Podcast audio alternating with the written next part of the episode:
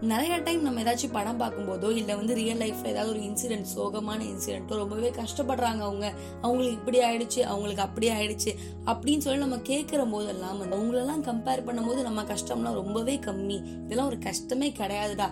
அப்படின்னு சொல்லிட்டு நம்ம ஃபீல் பண்ணுவோம் யோசிப்போம். சரி ஓகே அப்படின்னு. ஆனால் அந்த சின்ன சின்ன ரியலைசேஷன்ஸ் எல்லாமே வந்து ஒரு கொஞ்ச நேரத்துக்கு தான் இருக்கும். ஆனால் அதுக்கு அடுத்து கொஞ்ச நேரத்துல நம்ம அந்நியனா மாறிடும் அடுத்து யாரையாவது பார்த்து நம்ம கம்பேர் பண்ணுறதுக்கு தான் நம்ம மைண்ட் ஆட்டோமேட்டிக்காக போயிடும். ஸோ அந்த மாதிரி நம்ம மைண்டை வந்து நம்மளுக்கு இல்லாத விஷயத்த கம்பேர் பண்ணி பார்க்கறதுக்கு போகாம இந்த குட்டி குட்டி ரியலைசேஷன்ஸ் எல்லாத்தையுமே நம்ம லைஃப் ஃபுல்லாக எடுத்துட்டு நீங்க போனீங்கன்னா கண்டிப்பா உங்க லைஃப் ரொம்பவே நல்லா இருக்கும். So remember that stop comparing yourself and just live for your satisfaction, not for others' expectations.